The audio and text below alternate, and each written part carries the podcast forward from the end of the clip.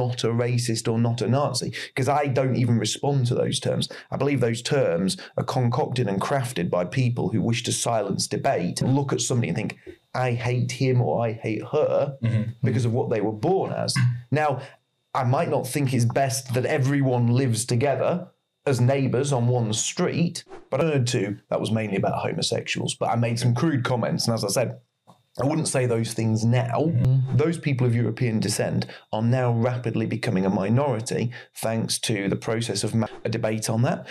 And secondly, social conditions have been engineered in order to change white birth rates. There's been a massive legalization and push for women to have abortions. Hmm. There has been. Would you not agree that they're proportionally white? Can we agree on I'd that? say no. You, you'd say no. I'd say they look white. Really? I'd say they look white. Sorry, I'm wait, just, wait, wait. So no, No, no, wait, they me, so I look just want to say that I am white. And I believe that white, the idea of white privilege is, is anti-white in its nature anyway. I don't believe in a in a system where white people, you know, go places and are automatically privileged. That's not to me what white privilege is. Hmm. I believe many of the people that follow you have a completely different message to you, and you are connecting with many races. ability to do something doesn't hmm. mean you should do it. You've got the capability to put your hands into the fly killer, but I wouldn't hmm. suggest you put your hands into there. Because there's no benefit of doing that, but there's a benefit of moving around There is to some people, to everybody. but not to everybody. New questions every day. How's a brother supposed to sleep? Listen, I give youngers books. Trying to educate myself as I'm running through these streets. There's no such thing as black and black crime. You can hit us in the DMs if you want the smoke. Pew, pew, pew. Not sure where the conversation's gonna go. Two parts of life. But did you do your research? Yeah, I wanna know. That's the life of a domino. It's the, domino domino effect. Welcome, welcome. So today, we have a very pers- important social commentator, far right politics, infamous, more infamous than Tommy Robinson. Um, we've got uh, the wonderful Mark Collett. Thank you for coming down today. It's been a, I know it's been a long journey. Well, thank you for inviting me. It's a pleasure to be here, and I found it um, really nice actually meeting you guys. Got on well with you before, so I'm looking forward to the show. Should be good. On the left, we have the plant-based warrior, I'm back. The- I've been missing, but I'm back now. the vegan dickhead. Oh yeah, you had a replacement. You had a replacement last Yeah, time. yeah, Yeah, yeah, yeah. Nathan. Nathan, yeah. Where is it? I thought he was here today. Nah, it was, but he's got work to do. Man. Oh, fair enough, fair enough, fair enough. But B Tech Burner Boy, You- you- Burner you- Boy from Wish, Satidicus, aka Eds. They got the meatless crew. I mean, there's a, there's protest today as well, so. Oh, you going there after? Yeah, Yeah? you going there after? Nah, nah, nah. Let the marathon runners have their run. Can't be doing that. You got me, the most masculine host of the pod. Do you not let him gas you? This guy's got a BBL hairline. Is that, is that all you ever got from your BBL hairline? Yes. Nah, cool. And Fine. short. Yeah, that's all right. I'll run with that. Hairline's back though. Anyways, so we're in for today. Well, but I feel like it's spinning that again though. isn't? Nah, it's it's strong, man. Yeah? Don't worry. Don't worry. Cool. Give me. I'm, I'm gonna come back to you in two, three, two, three years, isn't it? Yeah, we'll see. Hey. But um, so today analytics. Okay. The YouTube guys, thank you for subscribing. We're back on TikTok after getting banned at 50k. So we're back. We're like what a thousand followers in a day. So You're joking, really? yeah, it's flying up. Shit. Our first clip got like 150k. Serious? Yeah, yeah, Hey, yeah. people love Domino, you know. We love it. We love Yeah, it. so hopefully TikTok won't ban us again, innit? Um, so yeah, we're coming back. So guys, keep leaving the reviews on Spotify. Um, as you said, as we're getting DMs all the time saying that you'd want two episodes a week from us, that can only get done with YouTube re- revenue. So if you keep leaving the super likes and stop the video now, if you're listening on Spotify or YouTube, like, subscribe, all that good stuff. And the thing on TikTok and Instagram, yeah, look, we're gonna have conversations that are gonna be controversial. That's the whole nature of trying to provide intellectual academic conversations that you can grow and learn from. If you disagree, voice your opinions in the comments. Don't go and um what's it called when they um, Report. Don't go report. What's the point? Because it, just shows your negligence for the spread of information. If you don't agree, voice why you don't agree. There's no point just reporting. So like we're here to have a conversation and just show love. That's all it is. Mm-hmm. And if you've got questions, put them in the comments and we will ask them. We'll mm-hmm. ask them for you, but we can only do that if you provide the comment, the mm-hmm. comment to us. So, There we go. Hundred. So in today. Let's get ready to well, you've done it backwards now because usually I'd come in with the analytics now, but it's yet me. For some reason, you've done it new. What I've been missing for two weeks, and now So I forgot the process. just forgot the whole I'm process. sorry, I'm sorry. cool, but we're in now, so let's get started, innit? Well, no like, share, subscribe. Well, what's the point? No, okay. What's the point? Okay, okay. I'm sorry, man. oh, but in today, thank you, Mark, for joining us once again. Um, have you had a better podcast intro than that? No, no. Um, I was visibly shocked when you said you were a vegan. Then. Uh, not anymore. I was for six years. All I've got to say is, if you've never been to Estabulo, you should go there. Yeah. Try a Brazilian all-you-can-eat steak restaurant. You're, you're never, you're ne- you could never ever go back to a plant-based diet. Honestly, I've, I've never been against meat. Never. I, I, I, I love meat. My thing was, I was taking a stance because the way we eat meat, consume meat, is just unsustainable at the moment. So it's like, in order to show people that yeah, here's a, a, someone that enjoys and loves meat. I don't think we shouldn't eat meat. I just think we should moderate it. It should it, it shouldn't be at the capacity that we do it now because the agriculture industry is just, just destroying the planet. So I fundamentally agree with that. I mean, I'm against intensive farming mm-hmm. and against cruelty to animals. I believe that we live in a natural world and there's a hierarchy. And with that hierarchy, we are at the top and we should eat meat as part of a balanced diet. But that doesn't give us a right to be cruel to animals. You know, I'm against things like battery farming. It's absolutely disgusting. You hmm. know, you should always make small changes in your life, like only buying free range eggs or hmm. sourcing your meat responsibly. Exactly. And I think that if more people moved, I mean, I'll give you an example of how this can be done.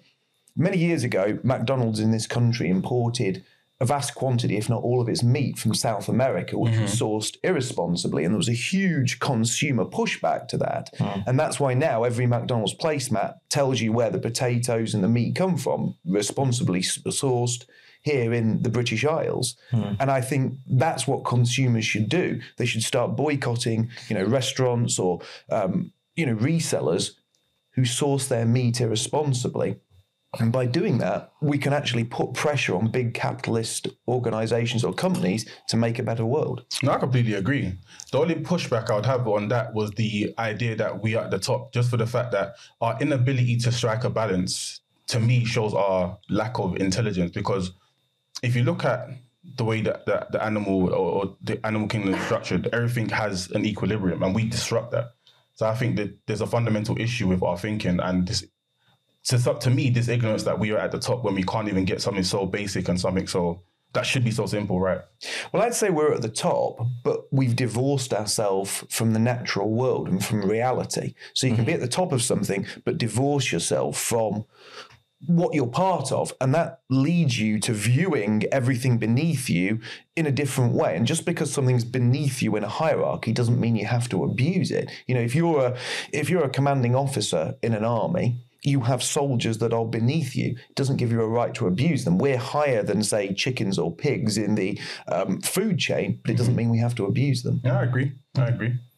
Um, but leading in today, um, well, what, to be honest, I wanted to clear the air because, see, Tommy has his views on you. When we had spoke on the podcast, he used you as a reference in the sense of, I'm not racist, but this guy is. I'm not a Nazi, but this guy is. So it's more, but same way people had a lot of things to say about Tommy, like Tommy's this, Tommy's that, Tommy. And then when we sat down, we spoke with him, and I was like, okay, but I still believe Tommy's is Islamophobic, but I don't think Tommy wants to go out and kill Muslim people. I just think he hates what even even though Islam is a religion, he hates it as an ideology. Um, so it's more so understanding you is more in terms of your views, and obviously there's the, the documentary that Russell Brand did for you but when you were much younger. Two I- decades ago. That's what I'm saying. So obviously, views people People uh, people are allowed to change. But obviously, obviously, uh, we have in order to discuss where you're at now, we have to discuss where it began. Yeah. Um, And I think when you're younger, you're very sort of fiery. You say things that you think are edgy. You say things that when you mature, you look back on them and you think, God, you know, and it's the same with everything you do when you're younger. The clothes you wear, your haircut, the way you approach things, because you mature as a person and you look back on certain things and you do cringe and you think, God, I would never say that now. And if I could go back in a time machine, you'd say to your younger self, don't say things like that. Educate yourself more thoroughly hmm. on issues and always speak respectfully of others. And I don't use racial slurs. I don't try to be antagonistic towards other people, but I also don't get into the position that Tommy does without speaking disrespectfully of him, spending half an hour every time explaining how I'm not a racist or not a Nazi, because I don't even respond to those terms. I believe those terms are concocted and crafted by people who wish to silence debate and who push people to do what you were talking about at the very beginning of this, where as soon as they see something they dislike, they're triggered, words like that pop into their mind, they report the podcast, they try and get your channel shut down rather than opening up lines of dialogue. And I watch lots of people who are branded as right wing go on main, the mainstream media and they've got a half an hour slot, and 28 minutes of that will be them groveling around trying to convince people who hate them that they're not racist. They'd be better saying, I'm not even answering that and talking about the issues they feel passionately about. Hmm. That's interesting, and I, and I definitely agree with what you're saying to a certain to, to a certain degree. Where I might have a slight caveat is that I'm of the idea that if enough people are pointing the finger saying something is what it is, shouldn't you? Isn't there a reason to believe that potentially what they're saying is correct? And like leading on to that, because we used the, the two terms like Nazi and a racist. Not being being a neo-Nazi or Nazi is is is I can understand you in the sense of people put that label onto you, but being a Nazi is you identify as you actually have to identify as that. But being a racist is a bit more objective because you don't have to identify as a racist to be to be a racist. I think this is where you're starting to get into semantics, and this is hmm. where you could spend not an hour and 45 minutes, but three hours, five hours, 10 hours, all defining what you think a racist is, what your personal definition is, you know. And then it gets down to the point of, well, do you think he hates people because of the color of their skin? Well, some people might say that I do. Some people might say the fact that I've come here in good faith, sat with you, shaking hands with you, you know, had a laugh with you before the event, and I'm sitting here having dialogue with you, says that I don't hate you because if I did, I wouldn't want to be in the same room as you. Mm-hmm. So then you've got to decide what really is hate and how can you actually decide in a concrete fashion what is in another man's heart or head. And then you've wasted three hours talking about nothing when we've discussed nothing. And if you look at every mainstream media interview mm-hmm. with somebody who's so called right wing, mm-hmm. that's how it goes. The person spends most of the time, as Tommy so regularly does, explaining why he isn't something rather than talking about what he feels passionate about and what he is. And I think words like racist, anti Semite, Nazi, they're silencing tactics that are mm. thrown at people to make them start talking about things they don't want to talk about mm. rather than talking about the issues they hold dear. Mm. I think it's a very disingenuous tactic. So I don't really buy into any of that or mm. play along with it. And when people do interview me and throw those things at me, I politely inform them that I'm not really here to play that game. You know, I'm not mm-hmm. here to play the groveling game. Mm-hmm. Mm-hmm. But You yourself, obviously, because I, I don't, want to, as you said, I don't want to spend ages onto it. But obviously, I asked Tommy directly: Would you see yourself as a neo-Nazi or as a racist? Just I don't see myself as a neo Nazi, absolutely not. Um, and I have never described myself as a racist because I don't hate anybody for the mm-hmm. colour of their skin. I don't look at somebody and think, I hate him or I hate her mm-hmm. because of what they were born as. Now, I might not think it's best that everyone lives together as neighbours on one street, but I don't hate people. And if you look at my track record of working with Muslims, being interviewed by people from all over the wor- world, hosting podcasts with people from all over the world, people in Syria. You know, if you look at the people who donate to my show and contribute to my show, there are people from the Far East, there are people um, from America who are black Muslims. And they do agree with the things I say. And I have a very clear policy of open dialogue and being reasonable with people because fundamentally, I believe in a system of peaceful separation rather than lots of people being forced together, which has always historically led to ethnic conflict. That's interesting because I, I- I think I see two sides to your personality now. So I feel like the, the, the person you are now, much more composed, a lot more decorum, compared to the person that you were when you was younger, um, in the young days of the, the BNP and how that transitioned. There's, there's a big difference in that character because when I was doing a bit of my research, um, and it was it was the ITV documentary where it, it said uh, and it quoted that you refer to homosexuals and, and Africans as AIDS monkeys. Well, I referred to that was mainly about homosexuals, but I made some crude comments. And as I said, I wouldn't say those things now, mm-hmm. mm. and I certainly, you know, would tell my younger self or younger people who mm. listen to me not to use terminology mm. that is crude or impolite, because I think that makes you appear less cultured and, you know, really less refined. And we should all do our best to treat each other in the most polite way possible. That's part of being an adult, but I wasn't really an adult then. And really, one thing that I would say about back then is fundamentally, you will know at the end of those documentaries, you know, I offered an apology at the time. I offered to resign from the organisation because even then I realised I'd brought it into disrepute. Mm-hmm. Now, I would also say the organisation failed me as a young man for putting me in the position where I was being followed around by a journalist and had that much weight on my shoulders. I think young men shouldn't be put in that position. But I'm not here to sort of apologise for things I did two decades ago. Mm. Mm-hmm. That's interesting. Mm-hmm. The second question, of course, I'll go ahead. Sorry, I just want to interject. So when we were talking about racism and whatnot, I actually googled what the definition of a racist is, just Charis Mac. Just to kind of get a bit more on track with things. So it says here a racist is characterized by showing prejudice or discrimination or antagonism against a person or people on the basis of their membership of a particular racial or ethnic group, typically one that is minority or marginalized. Now, when you were speaking, quite often you said, but I don't hate these people. But in that definition, it doesn't talk about hate. No, of course it doesn't talk about hate. marginalizing and discriminating against people. So I guess one of my question is is can you not hate somebody but still be a racist because you can still marginalize and discriminate against them? No, you see, what you're making the mistake of doing here is you've gone for a modern definition. Now, words change all the time. And I've actually made recently two sort of long, reasonably, you know, long but short videos, sort of 15, 20 minute videos, explaining how terminology changes over time mm. in order to change the language we use and load terms to change the way we discuss things. Now, when I was brought up, and I'm 43 this year, hmm. being a racist was somebody who hated somebody. But is that I guess what I'm asking you is is that what you still believe? Do you not think there could be more complex? No, I think I think racism? what happens is people twist language to include more and more different things to load terms primarily in order to force white guilt. So people feel, you know, guilty for any choice they make. So basically you could say that a black woman hmm.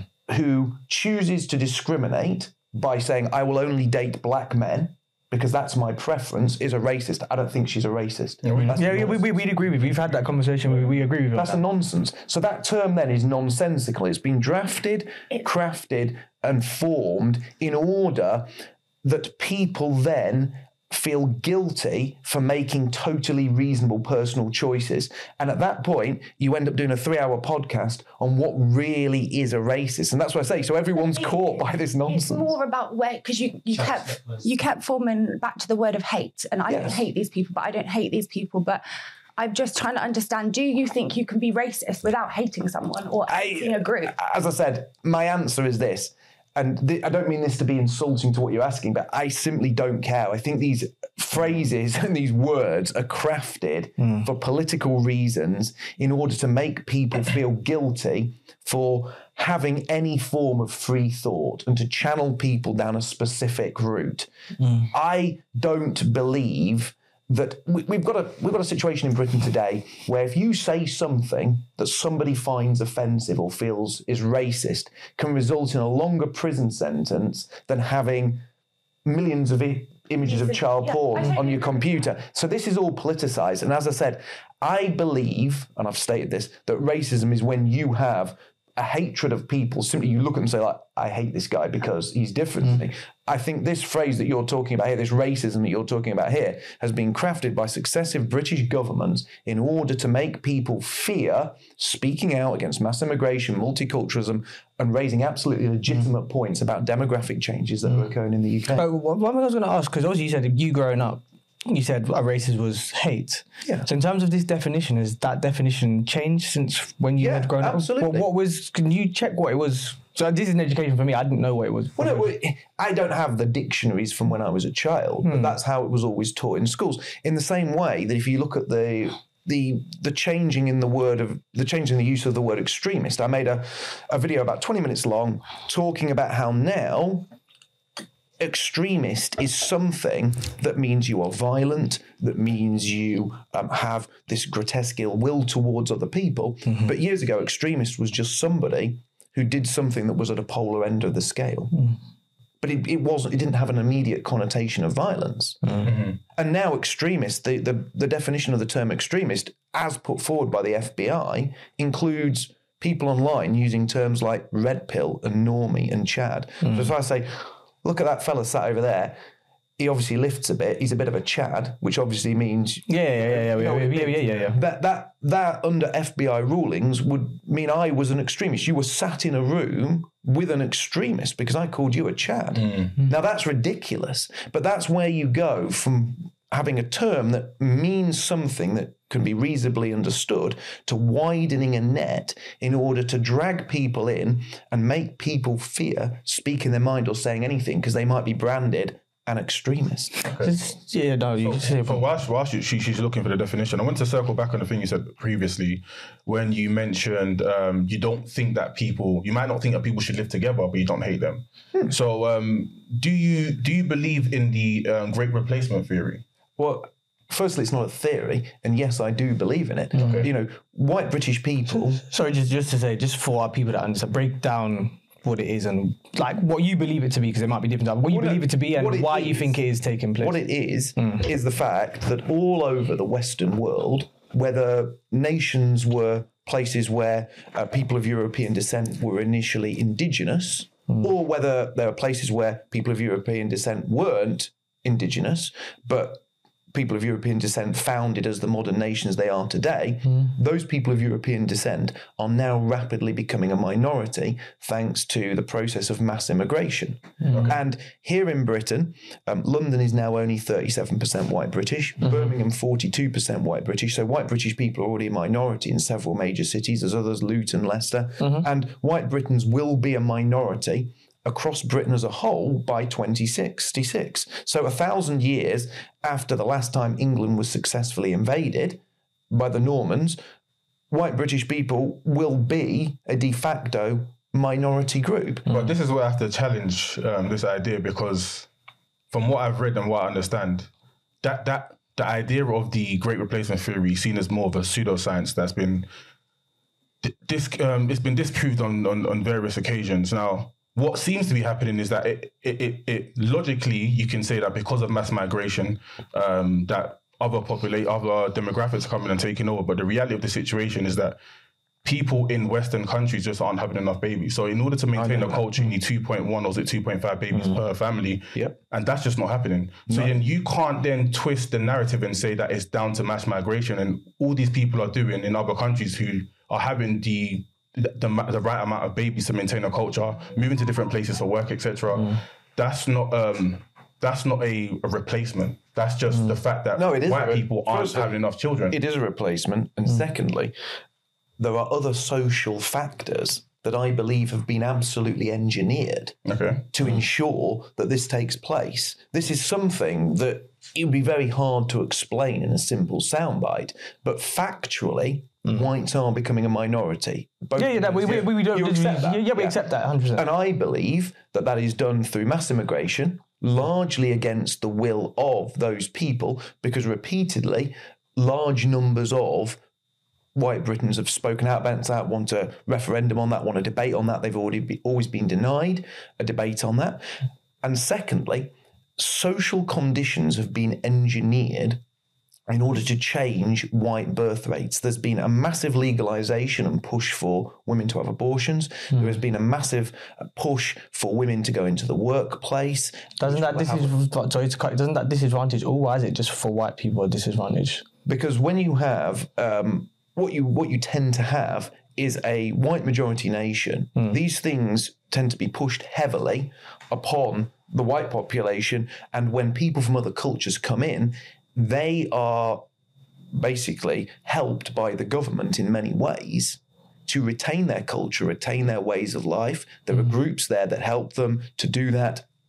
They stick together largely, and groups like the Muslim population import their culture they stick to their traditional ways, Mm. and that leads to them having a much higher birth rate. I think I think everything you said there was correct, apart from the fact that you said um, that abortion is being pushed on white people more so because the uh, facts are In America, it's very different. That, Yeah. that issue's in America. yeah. So in. America, it's completely different. no, no, no. I, I said that straight mm. away because I've seen the abortion. But, but, but I'm, I'm saying what because obviously correlation isn't causality. All because more white people are having more abortions. I haven't seen the stats, but that could be down to education. That could be down to socioeconomics. We there's so many factors going. So why do you believe? Because I, to be honest, I agreed with a lot, of it, but until you said it's being pushed on white people, I I, Well, I, don't understand. I've, I, I've written a book on this called The Fall of Western Man. It's available for free as a PDF download hmm. or off Amazon. You can buy a hard copy. And I talk about a sweeping number of societal changes post Second World War that have reorientated the minds of people of European descent that have been pushed heavily in nations that were you know, largely dominated ethnically by people of European descent, in order to change the way they think. And white people now have, in many ways, lost their culture. They're deracinated. They have thrown away the things that held them together as a community. They have had their communities shattered by successive governments um, moving forward with economic policies which have destroyed towns, cities, hmm. and people that live together, communities that live together for sort of hundreds of years. And all of these things have had a negative impact, negative impact, negative impact.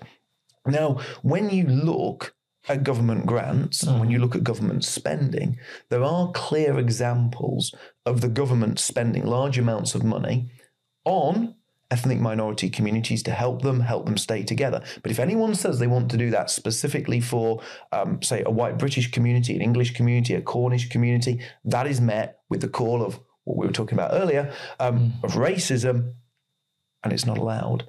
And what I'm saying is, if you look into these things, and there's a huge amount of evidence, but it takes a long time to go through it all. This isn't something that people have just, you know, just plucked out of thin air. You know, there is a number of pressures to both increase the number of people coming into Britain, to ensure that the people who do come into Britain retain their cultures, way of life, their language, etc., hmm. and they carry on having large numbers of children. But then the other pressure is to reduce the indigenous people people's ability to stick together and have children. And when you take those two things into account, you will lead inevitably to white British people becoming a minority. And I don't think that's a good thing. I, I understand, and like I said, large, I largely agree. But again, I still can't. I, I still don't agree with the fact that this is something that's being pushed on white people. So, my question is this then: so Look, lots of bad things have been pushed on black people. No, no, so- uh, lots of bad things. Yeah, yeah. And I'm not saying that I- I believe that the winner from multiculturalism and the winner from mass immigration isn't going to be black people. So that's that's that's what I'm not saying at. you're the winner, and I'm not saying you're the. so- I'm not so saying you're who- going to so be the winner. is this for? I'm not saying you're the bad guy. Who does this fall on? Who's doing yeah, who's it you for? have Who to wins? look. No, no, no. Who's it for? Who's it for? Who is? Why Who's the winner? Yeah, who's the Who's winner? the winner? The winner are the people, the global elite, the capitalists, Who are the rootless cosmopolitan elite that have ruled this planet post World War II. Mm-hmm. These people are people like bankers, financiers, uh, and you could probably trace their lineage back right to the times of sort of the British Empire. The people who have ruthlessly profited of keeping everybody else down, having everyone else fight each other, and essentially doing things to raise themselves up to the de- at the detriment of everybody else. But one thing I would say is these, these elites. Would you not agree that they're proportionally white? Can we agree on that? I'd say no. You, you'd say no. I'd say they look Really? white. I'd say they look white. Sorry, I'm wait, just- wait, wait. So no, No, one can no, wait, see they me, so I look just want to white. say that I am white. Just as a voice. Yeah. You can't see my face. They look white, but they're disproportionate. But why does that not make them white? There's, that's a People who are no. People who are a different ethnicity. They're an ethnic group. They are not. So- they are not of European descent, and that's why if comes upon a DNA test, and if you ever read anything written by Malcolm X, which was scandalously kept out of his uh, biographical film that was made by Spike Lee, he talked about these issues. Many black nationalists talk about these issues. Many Islamic. Um, Scholars talk about these issues. Many people talk about the spread of Zionism. I've made lots of videos on them. They're all free on my Odysee channel. I can't explain them all in a five minute soundbite, but you are absolutely welcome to watch those videos about Zionist control of America, about the way um, the banking system's disproportionately dominated people. And I'm not saying it's people, and I'm not saying people are solely to blame. Hmm. There are plenty of white people involved in this, which I absolutely have nothing but contempt for. There are some black people, there will be some Indian people. I think Rishi Sunak's part of the problem. He's Indian. Hmm. But there is a disproportionate, considering we make up about 2% of society.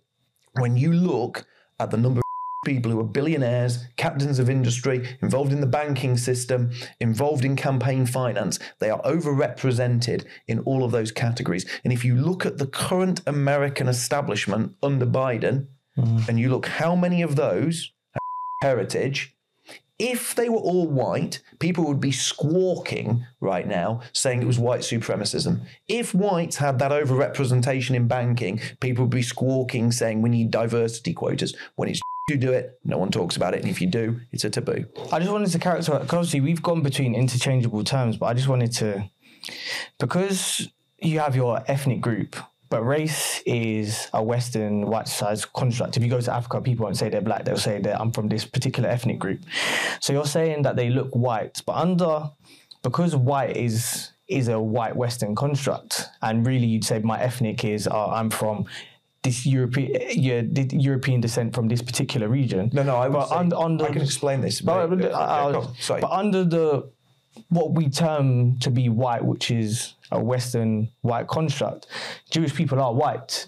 So that's why I'm just, I don't have, I, you could say like, okay, they might appear, appear to be from this region of Europe descent, but under the classification, they are white. Well, when you do a DNA test, it will tell you if you have Jewish DNA. Now, hmm. Jewish DNA is separate from European. Hmm. That's what counts you as being Jewish. That's why leading rabbis in Israel have hmm. called for DNA tests for citizenship. Mm-hmm. Because if I turned up there tomorrow, obviously not me, because they probably wouldn't like me very much, but if somebody who was European turned up there and put a little hat on and said, Look, I'm Jewish, you know, leading rabbis would say you need to prove your Jewish heritage over numerous generations. Being Jewish historically was always something that was passed down on the mother's side. Correct. And you can do a DNA test, and all companies that provide DNA tests will say if you have Jewish DNA. So that is separate. Now, how I would classify race is quite simple.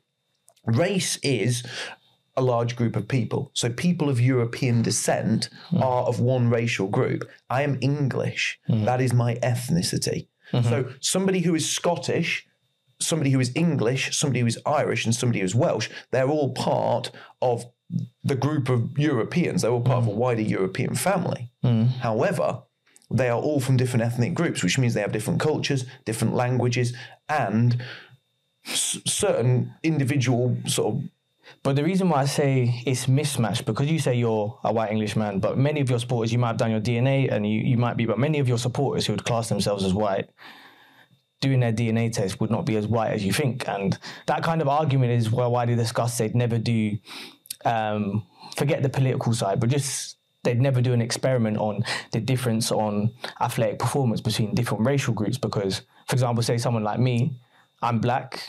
On the black side, they're actually long distance runner. I'm very quick. That actually comes from my Asian side. So you wouldn't actually be able to say, to say this categorically comes from where. So even though you're saying that it's been passed on culturally and culturally and culturally, but if you were to look at the English people, like many of your supporters, they wouldn't be as English as you think. so really, wait, really, wait, what you're looking at is their perception of how they how No, they no, see no. themselves. And there's always been mm. some form of movement of people. Mm. And there's always been some form of intermarriage, whatever you want to call it. Mm-hmm. But generally speaking, throughout history, that movement of people has been amongst peoples who are very similar. What we are seeing now is huge movements of people from all over the world, and that brings a very different perspective. But back to what you were saying, I don't know. I mean, we seem to have gone from sort of, you know, we were being I was being asked who I think controls things and why Mm. to now this. So I don't know where you want to take it or if you want to take it back to the original question. No, no, I'm. It's Uh, a I'm confusing to me as a white person when you basically try to say that they're not white. I understand your logic, but in in the world, they are white passing. They will get the privilege of white people. They'll get certain. cause, 'cause- No, no, they get they get so it- no, they get the privilege of Jewish people, They do, but there's also which means they can't be criticised.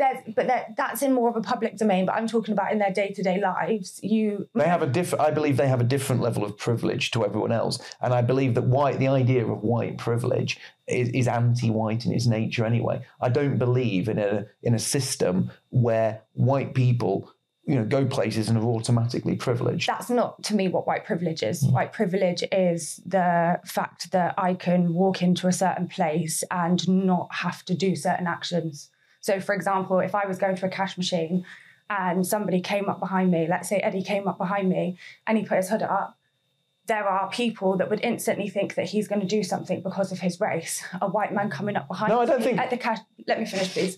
A white man coming behind me at the cash point might not invoke that same element of fear. And when we talk about white privilege, it's more about what you don't have to go through than rather than what you do, if that makes sense. I think white privilege is something that if you looked into, you would find one of the people I was just talking about came up with the idea. It'll be mm. Jewish people who came up with that idea. You look into it, the people who talk about white mm. privilege are all Jewish. The people who came up with the term are all Jewish. And when you see them talking on Twitter, they keep pushing this idea of white privilege. They keep telling other ethnic groups quite clearly that they should sort of be wary of whites. And then as soon as the question comes up, but aren't you? No, I'm Jewish. Mm. And it's very funny how they flip between the two. One minute, they wear the white face and say, you know, we've all got to accept how terrible we are. And then as soon as whites go, well, let's all accept then how terrible we are. Are you going to accept it too? No, no, I'm actually Jewish, so um, I don't actually have to accept this. And that's a common trend. A lot of what I was talking about earlier, such as feminism and the push to get white women into the workplace to make them distrust their male partners and compete with men rather than loving them and having children with them, that was pushed by Jews. Now, you can smile or think, what's this guy talking about? But any of you can get out your phone now, go into Wikipedia and put list of Jewish feminists, and nearly every single prominent feminist who called for women to reject men and to, you know, rise up, which has a hugely detrimental effect on the traditional family, on the nuclear family, on the ability of a group of people to have children, were Jewish. So, what, what I'd say to you, Mark is you- you're an educated man, and I understand why you're a spokesman for your group because your ideas are very rational.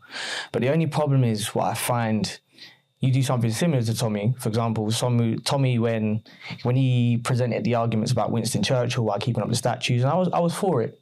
But then the same arguments that he had for the Prophet Muhammad, when I flipped it on him about Winston Churchill, he was discursive. So what I feel like you're doing now is you've constructed this argument which is sound, but what you've now done, because they belong to your group, you've now found a way to shun them. So, for example, if I were to go on about Uh, well, no, no, I don't, don't believe they belong to my group. Is what yeah, yeah, yeah, that's what I'm saying. So, but by, by should, but sorry, shun problem. But you don't believe that they belong to your group because, No, but I believe because that, that, that would be the that I would be the hole in your do argument. Mm. belong to my group, like Tony Blair, are scum and should be facing.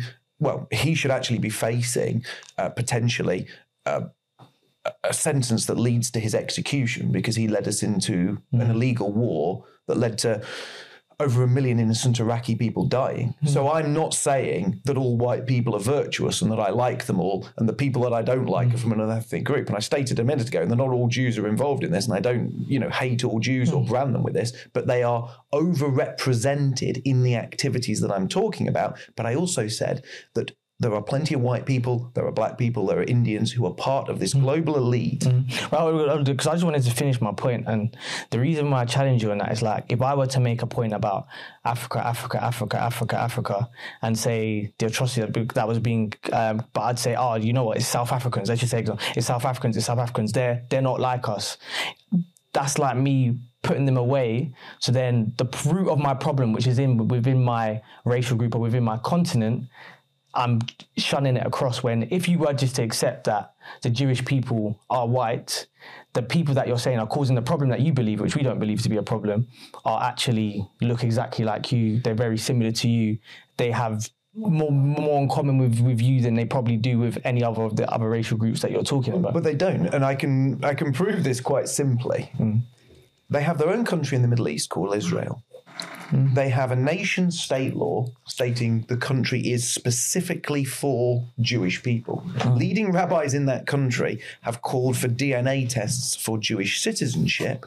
And in that country, they run an effective, what you would term an apartheid state, mm. where ethnic Palestinians who have lived in what is now the state of Israel, back to when it was actually called Palestine on Roman maps, are being hmm. forced into open prison camps, their children executed, and basically turned into less than second class citizens by a group of people who, when in the West, call for open borders, equality, and multiculturalism. And I talk about the, that hypocrisy. And what I've said now absolutely does prove that they are a separate people because mm. they have their own land for them where they have, and look into their nation state law and what it says. And that is largely based, well, it's almost, well, it's completely based on ethnic and ancestry and DNA, which points them out as separate. Mm. But that F, but now you're confused. Ethnic and race, like oh no, they're still they're still white. Is They are very hmm. linked. Ethn- mm. Ethnicity and race are linked. But mm. what you are doing is making the mistake of seeing those people as people of European descent. They are not. No, no, they no. even I'm, have I'm, their but, own but- but- but I'm saying they're white though. No, you, white is a term mm. used as shorthand for people of European descent, right? Really, because Americans are white, so I just. But Americans are people of European Yeah, descent. you- All American, all white Americans originated from Europe. Same with mm. Canada. I mm. understand that, but in terms of like the context of where we're speaking now, if you were to go and ask like a young person, what race is this person? They're not going to be of their, they're of European descent. They're going to say they're a white person. Yeah, so I but think what- just terming, talking from what Daly's trying to say is that there's the race and culture and this kind of thing, but it's how you present. Like if I was just to walk past you in the street, what what would I see, kind of thing. I might be wrong. But they are, mm-hmm. but Americans are quite clearly of European descent because all those who settled in America were from largely what is now um, the UK, Germany, mm-hmm. France, Spain. Mm-hmm. And that was a process of colonization, the same with Canada. But what I'm saying is you should look into Israel, read their nation state laws, look at what their leading rabbis mm. say, talk about and investigate mm. their ethnic policies about moving there, hmm. and they see themselves as separate to Europeans because they are separate to Europeans. And if you look at leading hmm. Jews who talk about white privilege, they talk about white privilege in one respect, hmm. but then in the same breath, they'll say, but we're not white, so we, you know, it doesn't affect us. And I said earlier that people from, you know, Jewish, f- from the Jewish ethnic group, have not just done stuff that is that I feel is damaging to white people. I also feel, as, especially through their um, control and promotion of certain types of rap music in America, have done things that have been very damaging to the black community. So just to, because I, I want to caveat of, of the, on a, on a, I, I want to progress this after as well. I don't want to. Yeah, yeah. So I was going to caveat the, the conversation. So because there's overrepresentation of, um, I guess, Jewish people in these financial institutions, etc. What was also what I also read before um, that when you was younger, um, you was a big supporter of Hitler's book, The Mein Kampf. Mein Kampf. Um, is this why? No, no, I'm a supporter of reading books from all sides, and I'm still a supporter of people reading that book. Okay. I believe that people should read books from all over the spectrum. If you go into a school today, any school in Britain, people will tell you that you should read um, books about communism. You should actually read the Communist Party manifesto. You should read Das Kapital. Now, communism has killed in the 20 20th century alone over 100 million people worldwide. But you'll be told to read that. And I say to people, and it is quite provocative, go out and read the counterfoil to that. If you're going to read the Communist Party manifesto, if you're going to read these famous communist communist literature, stuff that they put forward, their political ideas, why didn't you go and read the other side? And when I say go and read the other side, people start throwing their hands up, running around, squawking like children, as if I've said the most scary thing a lot that you could ever say. But when it comes down to it, how many people died in Eastern Europe under communism? How many people died in China under communism? How many people in South America died under communism? How many people did Pol Pot kill in Cambodia? They're still digging up the bones of people that were buried to this day. But you can walk down the street in a hoodie with a big hammer and sickle on or a communist star on and no one bats an eyelid. But if somebody says, why don't you why don't you just read the opposite to that? Why don't you read the counterful to it and make your mind up? It's outrageous. Beard gang members been connecting beard since 2019. It's been a while since I've done one of these. huh? Yeah, I know you're looking a bit frosty. You know I mean? But at the same time, my beard's still looking, you get me? I've grown mine now. You know what I mean? The beard's still looking good. Because what did the girls say? You come with a bearded personality. That means you come with chest. Yeah? So you want to grow a strong beard, you know where to go. Beard gang members. Again, I don't disagree with that because in, the- in the art of, of, of education and, and, and having discourse, you need to have a rounded um, view or holistic view of, of, of everything that happened throughout history. So I, I completely agree with that. The only part that was it, what, what it said is that that was like one of your favorite books. So is it your favorite book because what, of what was written in it in terms of the practices and probably what would make people would compare to this neo-Nazism? You actually or- don't want to know what my favourite book is. It's not my favourite book of all time. Okay. But it is a book that I enjoyed greatly when I read it. And I recommend that people do read it. I recommend people, but I recommend people read a wide variety of literature. And I do recommend that people look at all sides of an argument. To, to be honest, I, I I agree with you because I want to progress this conversation towards uh, your uh, mass migration and your. So I don't want to stick on this too long because obviously we don't want to go around in circles. But everything you said is very rational. The only thing that where it's murky waters, like for example, Tommy Robinson will say his his agenda wasn't against uh, Pakistanis.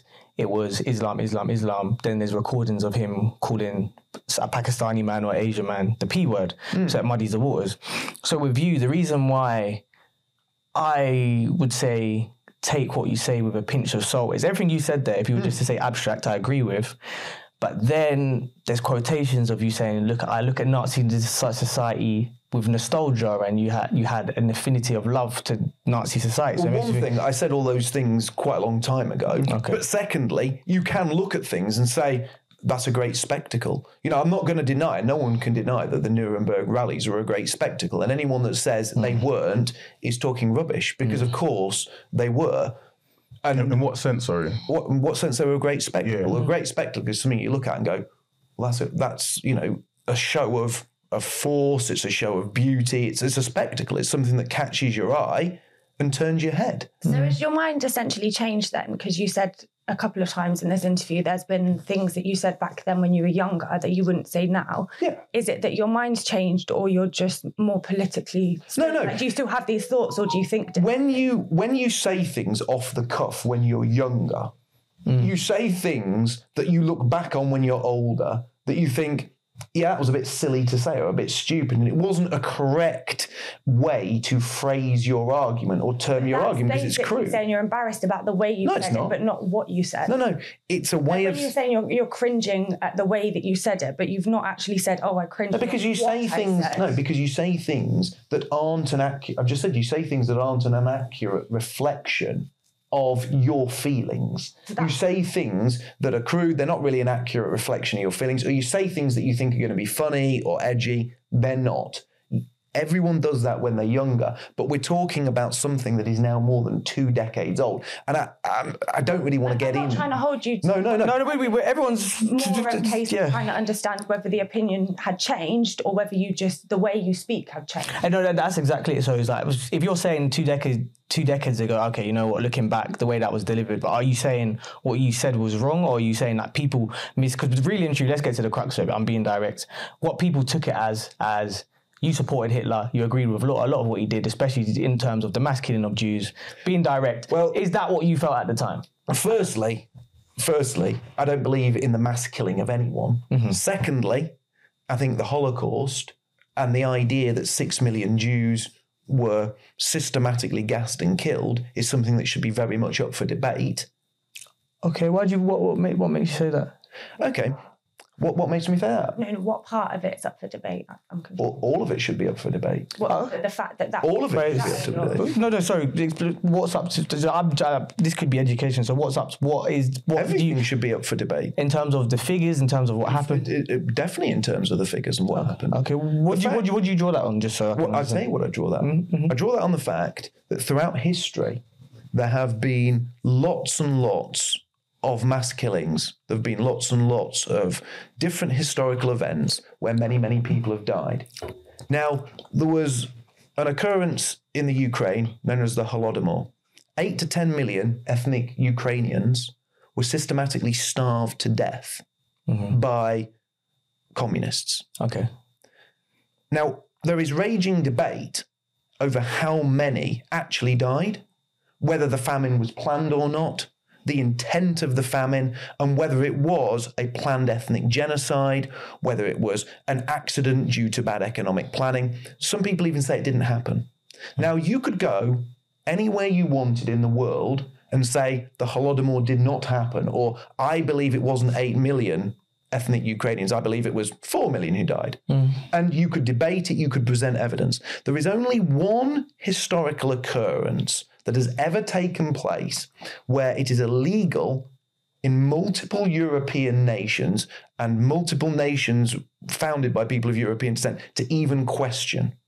And I think that the fact that the Holocaust has that special um, sort of privilege, we'll call it a privilege, um, that it can't be questioned, that you can be jailed for questioning the numbers. Is that is that the truth? I actually am not. I'm, I'm ignorant can. to it. You and if be- you so people say that six million people, six million Jews died. Mm-hmm. But if in Germany you said, well, actually, I think it's um, five hundred million. Sorry, I think it's five million Mm. nine hundred thousand, and you quibble on that, you're a Holocaust denier and you could face jail. And that's the same in many European countries. And I don't believe that any part of history should be off limits for discussion, for debate, and for investigation. And I think the fact that that particular event has been raised up almost as more powerful than a religion or a deity or a god, so that nobody can question it.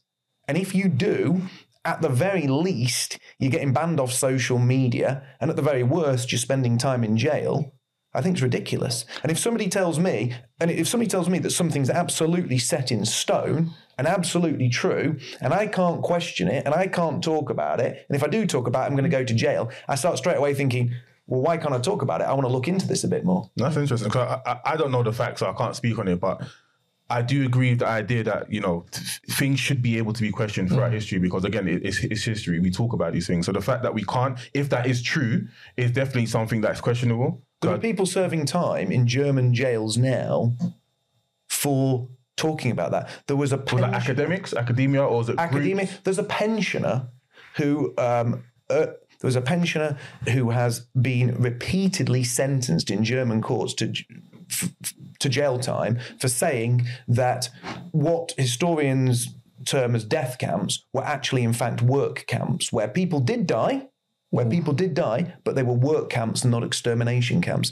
Now, as I said, if you said that about anything else, any other historical event, if you said that about the Holodomor, you know, if you said that about the killing fields of Cambodia, if you disputed the fi- the figures on that, you would be allowed to do so. So if I wanted to do a doctorate in history and question and, and, and do a, a doctorate on the Holocaust, you're saying that one, it would not be allowed to be done, and two, I could potentially first face jail if I did that. if you were to try and submit an academic paper that disputed any of the established facts on that incident, you could face jail in many European countries. In this country, depending on how you phrased your argument, you wouldn't.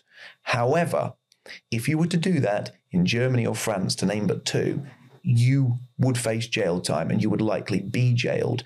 And there have been people, not just white people, but people from other ethnic groups who have talked about that historical occurrence and have been sent to jail. But you're saying in other European countries, but I'm sure if you went to certain regions, well, if you went to Korea and you were to, or went to Cuba and were to debate certain facts within those countries, also, so it's not. Is Europe it's- meant to be the land of the free? Yeah, but we know in terms of land of the free, there is no land of the free. Me and you both know Then that. we, have, So- then we have an agreement. yeah, yeah, we, we, we, we have an, definitely have an agreement. We've, we've agreed on a few. We've agreed on a few Yeah, yeah, yeah. To be honest, to be honest, I think because I, I want to move this on. I want to don't want to stick. Oh yeah, so we will move this on. But to be honest, like you're uh, a rational man, and I understand why you're the rep- representative for patriotic alternative. You're still patriotic alternative, Yeah, yeah. yes. Um, but I feel it's not necessarily your rhet- rhetoric. Rhetoric will be agreeable with a certain demographic. So when you look at, say, Tommy Robinson, we know who his followers are, even though Tommy himself haven't met him with him. I think he's an Islamophobe, but I don't think he actually hates Muslim people. I think he hates what they follow. But the people underneath him, we know what they follow. Uh, some, someone like Andrew Tate in more recent times, I don't believe Andrew Tate is a misogynist. But he has many incels and misogynistic men follow him who have crazy ideas about women. I So think that Andrew Tate, I think Andrew Tate's a businessman. I think Andrew Tate does things that he knows a certain um, proportion of disenfranchised, angry young men who have a certain resentment for women will pay to hear somebody like him say. But and this is what I think with you yourself. I don't think you're a businessman because you pay charges. Because alternative, no disrespect, are much much I'm not driving around in a Bugatti. Yeah, yeah, yeah. but I feel like a lot of the people that will connect with your message, like uh, the guy Ayatollah, who who says he follows a lot of your views. He's more extreme on the extreme side. I watched, um, I listened to a Times podcast, and he just just say some openly racist stuff. So you yourself, I can only judge you for you because if You if- have to listen to the Ayatollah's delivery of what Mm. he said because you'd be shocked to know that his most significant relationship was with an Indian girl. But that doesn't make him not racist, though. I, I, I, think- I, I get what you're I saying, but it doesn't make him not racist. Spoke to this guy and listened to his delivery and understood him. There are people who can make you know com- points in jest. Without them being a demon, you know, I've seen plenty of black think I- I make can- yeah, go on. jokes about white people and say things about white people, and you know, there, there should in this debate or in this discussion or in you know modern the modern world be a place as well for sort of humor and off-color comments. Mm. You know, we can't fashion a world where people collapse to the floor and start wailing like a child when they hear a word or phrase. You know. That they don't like, because then you don't have a rational world. You no longer have men, you no longer have women, you just have babies. Hmm. No, I understand that, but uh, the Ayatollah doesn't say things in jest. It's the things that he will say. Many people will just say are overtly racist. His message is a bit different to yours. I, I haven't listened to your content online, so you, what you present now is maybe different to what you on. Oh, it's just a fly catcher. Don't worry, it's not gunshots. We're in Hackney, but you're good. What the hell's that? So that, was, that was a spectacular end for that fly. What, what, yeah, that was. Uh, I, don't, I didn't notice that there before. But obviously, you could be given your most political correct side because you know where you are. But I'm just going to take you for as you are now, and I say Well, what no, you. but But, if- but the Ayatollah, many people and rational people would say it's not in jest. That many people would say he's making racist remarks. Well, I'm not here, but I'm not here to answer for. yeah, that's what I was going to say. I- I- but this, no, this is the point I was making. Is like you're not. I'm not going to. Uh, the same way you wouldn't condemn someone for their father's crime, you're a completely different person to, to the Ayatollah. But what I'm saying is, just going back to my original point, is I believe many of the people that follow you have a completely different message to you, and you are connecting with many races, whether or no you whether or not you acknowledge it or not. That is what I believe. Well, that, that you're free to believe that. You know, I, I'm not going to sit here and try to convince Yeah, of course, otherwise. You know, you're free to that. That. But what I can ask people to do who are listening to this Mm-hmm. is to simply look into the things that I'm saying, and also as you guys, you know, are for the most part black, to Mm. look into the words of you know black men and women who speak about the same things that I speak about. Yeah, well- and if you're a Muslim, look into the words of Muslim scholars and Muslim leaders who talk about the things I talk about. Hmm. And I have found over the last few years a commonality between people who would be described by the media as white nationalists and people who would be described by the media as black nationalists hmm. and people who are described by the media you know, as Islamic separatists.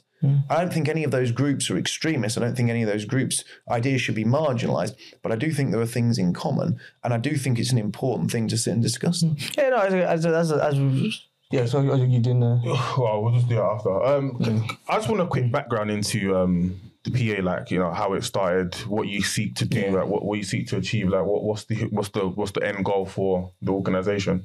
Well, it started with me doing shows online. Mm-hmm. It started with me producing shows on YouTube. And YouTube has become ever more restrictive in what it allows on, with many people being banned and demonetized A lot more liberal now. for a variety of things.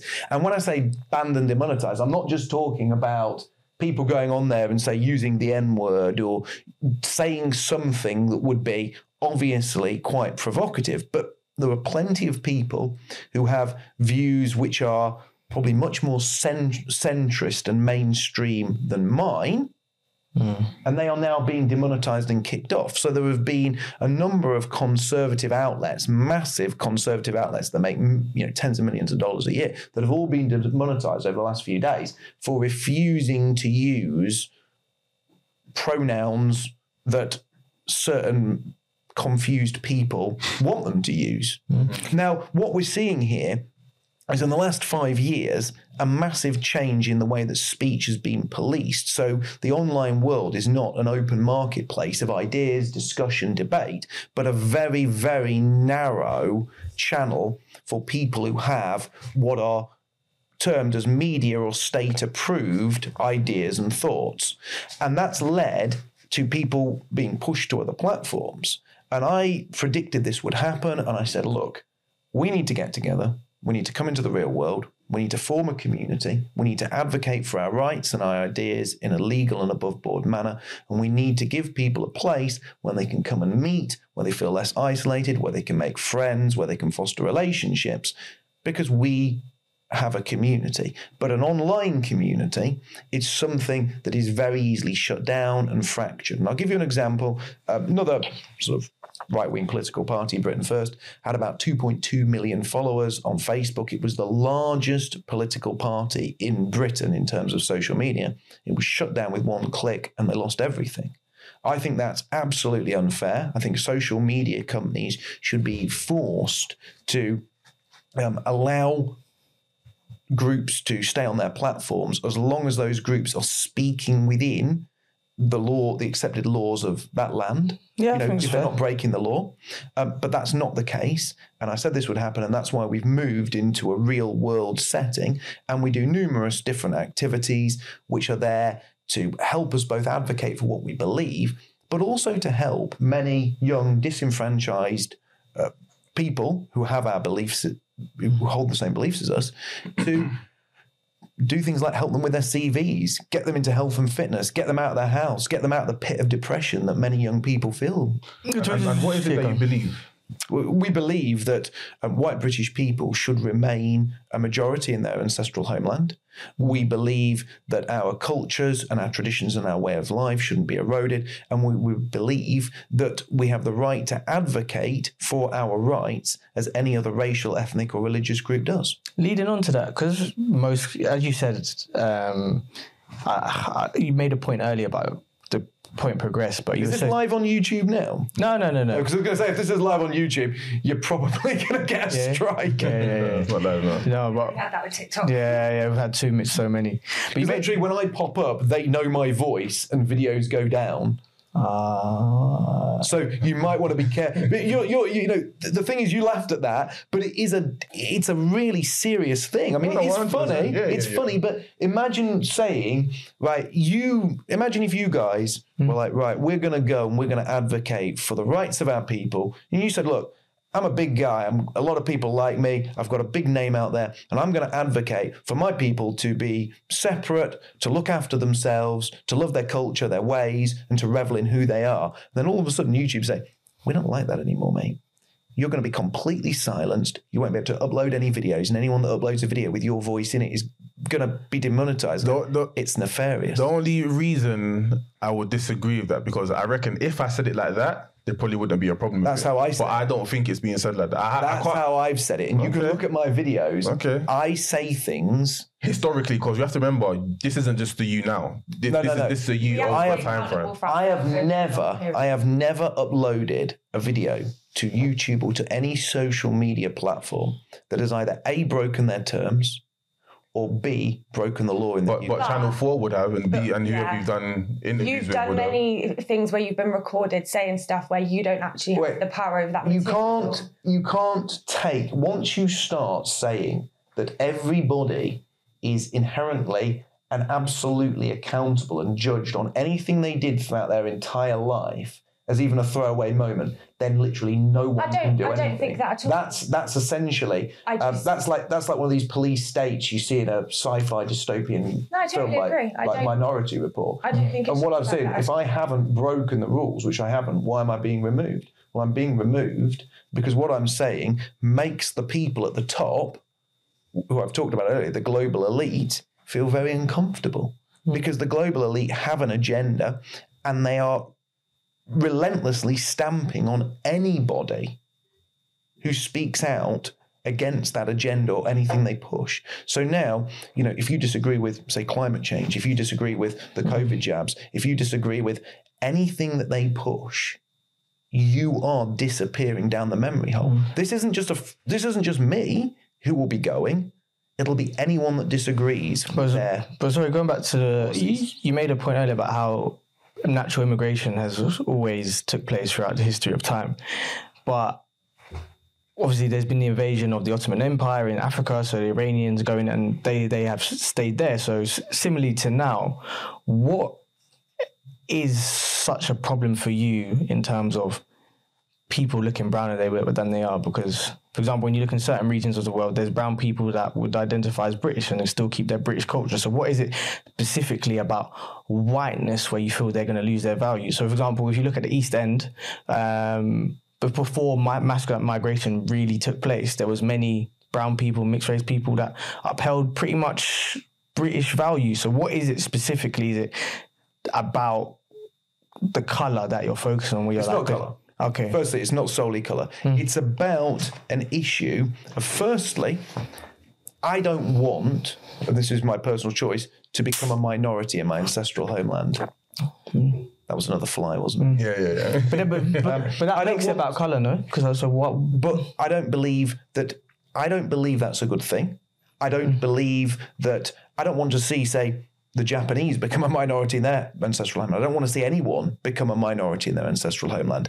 And I also think that when you have a small amount of immigration and, a small amount of people from different colours or cultures moving to a place, it doesn't have a great effect. When you have many, many people in huge numbers moving to a place, all with different cu- all with different cultures, ways of life, different moral frameworks, that leads to problems, that leads to clashes, that leads to issues which are not good for society. And ultimately, those societies move down a dark path which ends in some degree of racial or ethnic conflict. And Tommy Robinson would talk about the issue that hundreds of thousands of white girls have been targeted by these grooming gangs. That is downstream of this demographic change. I don't want that.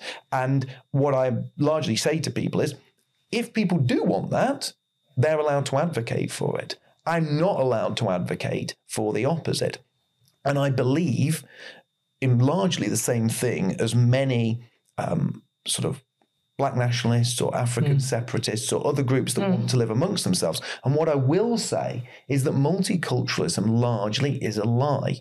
If you go to places, northern mill towns like Dewsbury, white people, white Brits are about 15% of that area now. You know, whole parts of towns have been completely taken over. And when these people move to those areas, they import their religion, their culture, their traditions, their language, and an entire area changes in its composition. It doesn't change into some rainbow utopia where people are skipping down the street all talking to each other.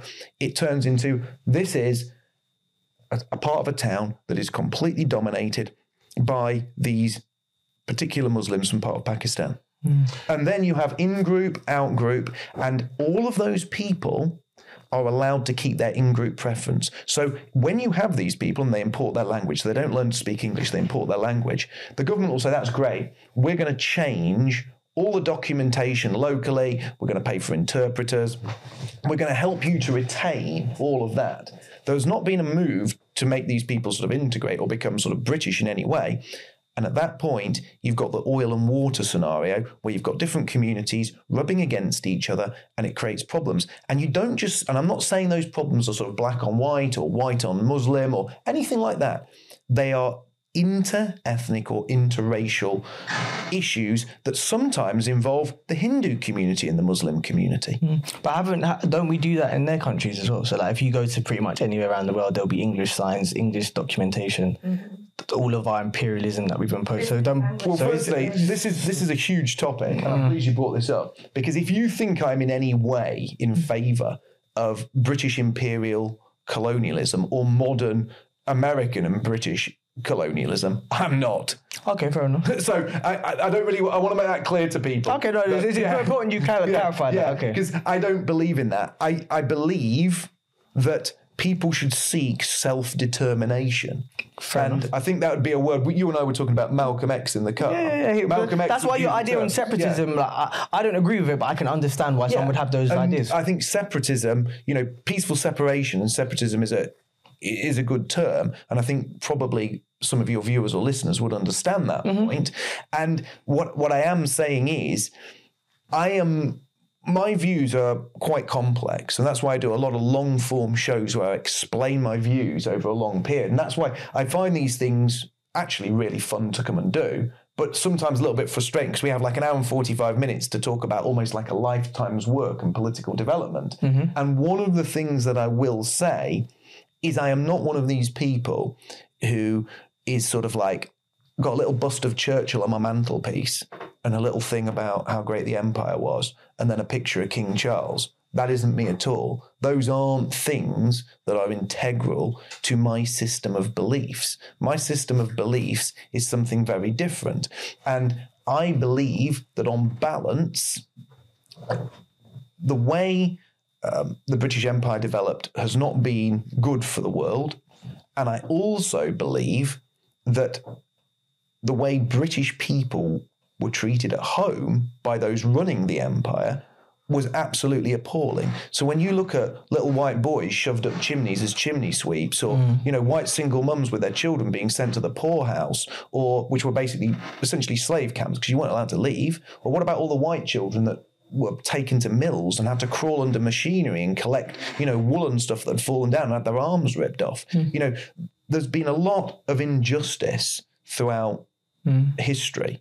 And a lot of that injustice was carried out by the what, what I've termed the global elite throughout history. Those people are my enemies, not people I look up to. Because one thing I was gonna I was gonna put forth to is interesting that we're going because we might actually have some commonality here because you said you're again opposed to uh, colonial rule and imperialism, and I might put I'll put, I'll put forward a new what might be a new idea to you, it might not be, but it, going along the lines of listening to literature from the other side, I saw a speech from Giorgia Meloni, you know the far right leader in Italy and she was talking about how uh, I think France were getting onto her about how she didn't want the immigration of the boats. She's not really far right. She's, but just a correction, she's right wing who's already been bought off, and she'll be letting in just as many immigrants as her predecessors. Oh. Don't worry about that. But Ah, yeah, carry okay. on. So um, she made an interesting point. Is there's there's two sides of the coin. So you might put forward that you want white separatism, but the other side of the argument, if you want white separatism, all these people that are coming on boats, if their situation wasn't really dire due to the West controlling everything in terms, in terms of free trade and in terms of their standard of living, do you really think that they would want to get the boats on? So rather than us going into into those countries, nicking cobalt, nicking copper, nicking aluminium and putting them in unfair working conditions, yeah, we would then have to give them fairer routes of trade, fairer agreements. But then what that would lead is our living standards here would then decrease. Would you be willing for the British people to be a martyr for a lower standard of living to have this separatism and, and equality globally? You see, this is the only thing today that's really sort of irked me a little bit mm. about the way this has gone. Mm. Because you guys have spent so much time looking into things that I said 20 years ago that the mainstream media edited out of hundreds of hours of footage to make me look bad. But you haven't watched the stuff I've said. Now, I've actually mm. done a video, and I can't remember the exact title, but it's something along the lines of Wars for Israel Drive Mass Immigration. And it's me raging against constant wars in the Middle East hmm. and American foreign policy and the abuse of people through sanctions in Iraq and Iran and all over the Middle East hmm. because it creates issues that drive this mass immigration. Mhm, so displaces I them, am yeah. not. Hmm. So I am absolutely the question you've asked. I have addressed that again in a sort of a 25 minute video where I say we must stop supporting American foreign policy. I raged against the war in Iraq. When they were talking about a war in Syria, I raged against that. I raged against intervention in Libya. I am against any form of sanctions on Iran or war with Iran. Now, this is where I don't have a commonality with other people. So, when the idea of war with Iran was tabled, certain people, I'm not going to mention, um, on the sort of right wing were like, yay, let's, you know, let's go there and sort of teach them a lesson and impose Western values. I'm totally against that.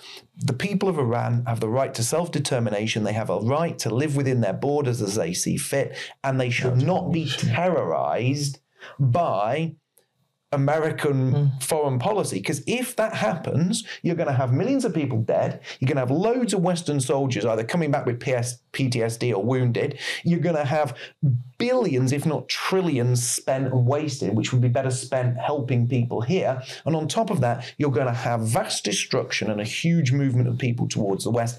All of that. All of that could be avoided if we change Western mm. foreign policy. so uh, the one thing that I think where we might, because obviously you're saying there's going to be masses spent, but the net gain we benefit off.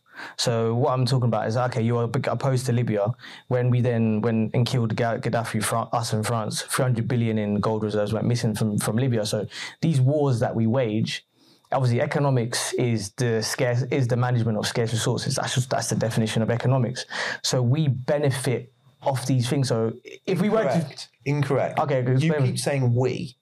you didn't benefit from it. Mm. You didn't benefit. You certainly didn't. You certainly didn't. And I certainly didn't. None of us did. The Our only living people that standards, that's- benefited You're gone. were the global elite that I keep talking about. Mm. None of us in this room benefited, whether we're black, white, male, female. None of us.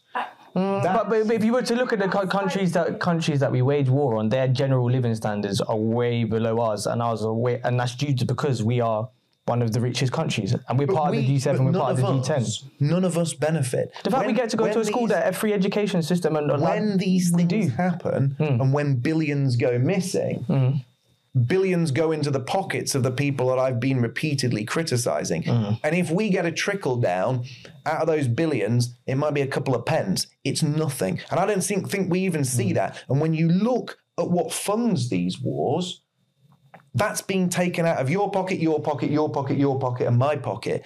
And that money then goes into the industrial military complex, which again gets a huge slice of it creamed off and put onto the plate of those people that have been consistently criticised. This is where you. This is where I disagree, but I'm in the middle in the sense of, of course, the the men, the, the elites, they're the ones that pocket. The, but to to ignore that us living in the US and in the UK.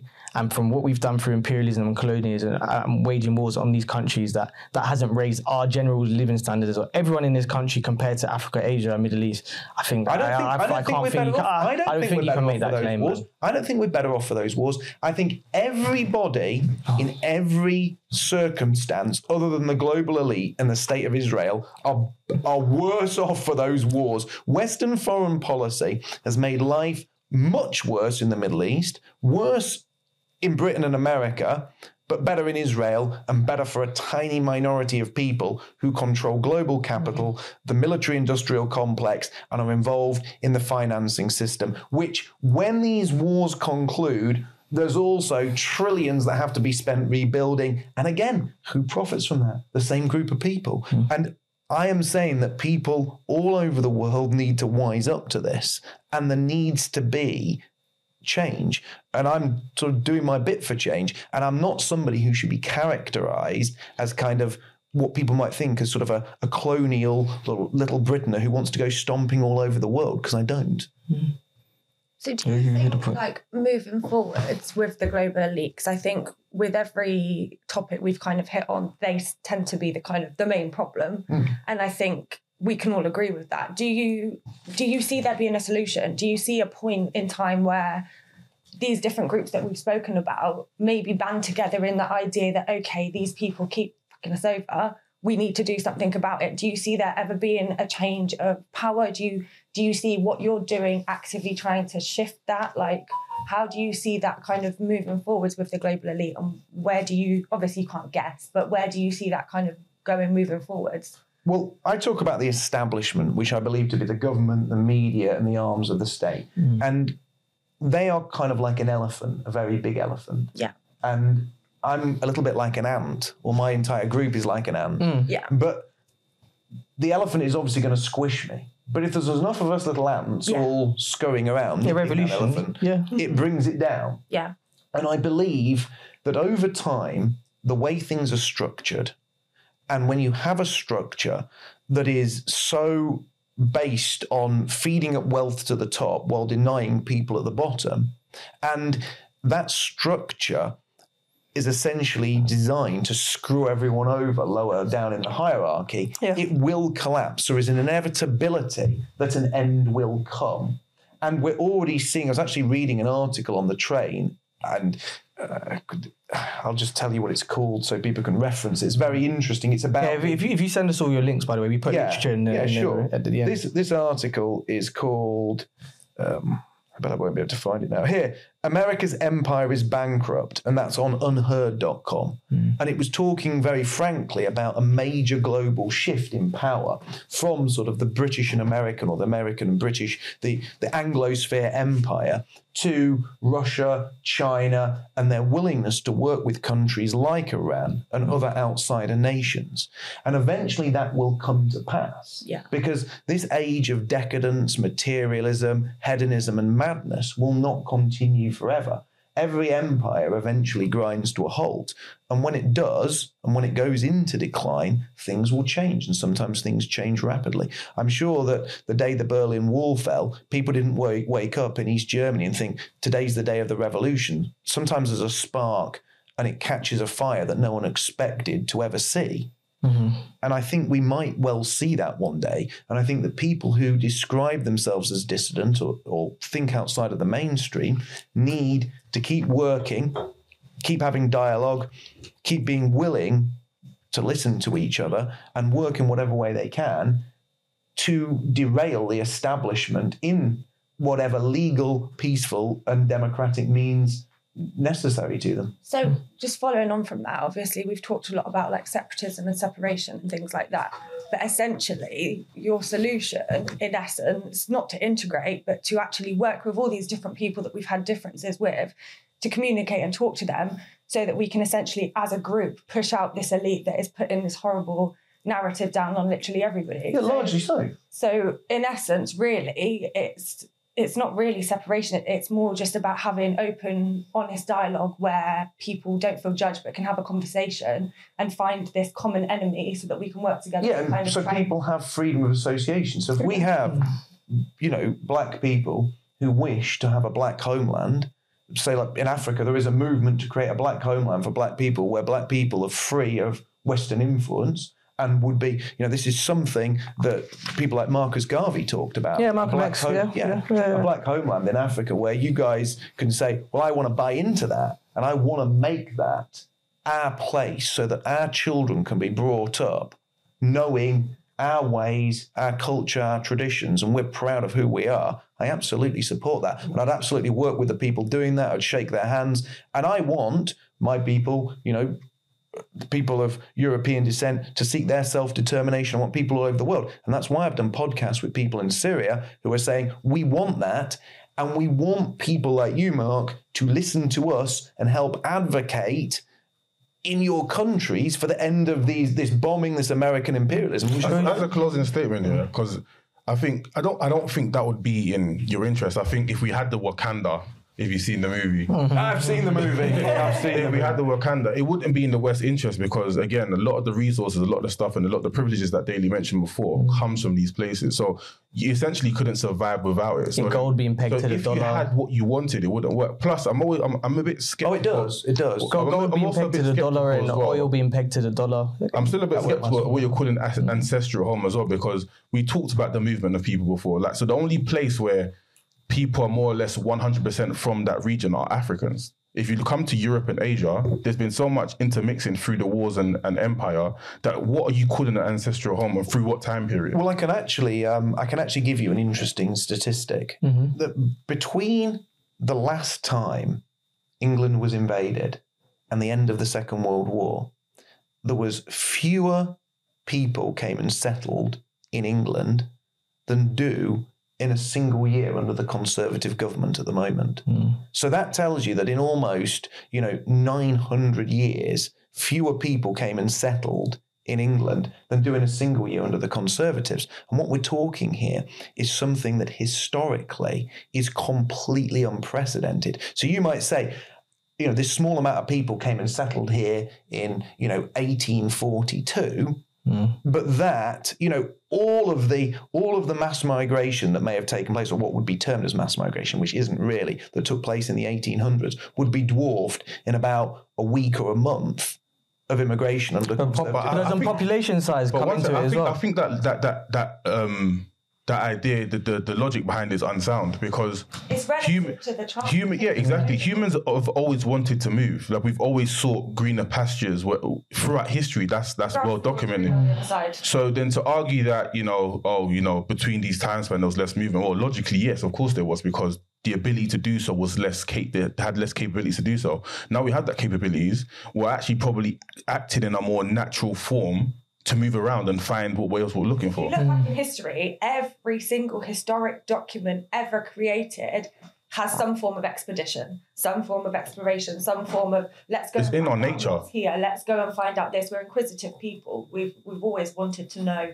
Like I said, the grass is always green on the other side. Yeah, it We is. want to know So when you more. when you when you first Having the you're capability to do something doesn't mm. mean you should do it. You've got the capability to put your hands into the fly killer, but I wouldn't mm. suggest you put your hands into there. Because there's no benefit of um, doing that, but there's a benefit of moving around There is to some people, to everybody. but not to everybody. A hundred Should we be thinking? Do you not benefit of about globalization? that? Should we be always thinking about the? I'm not a fan of globalization. Okay.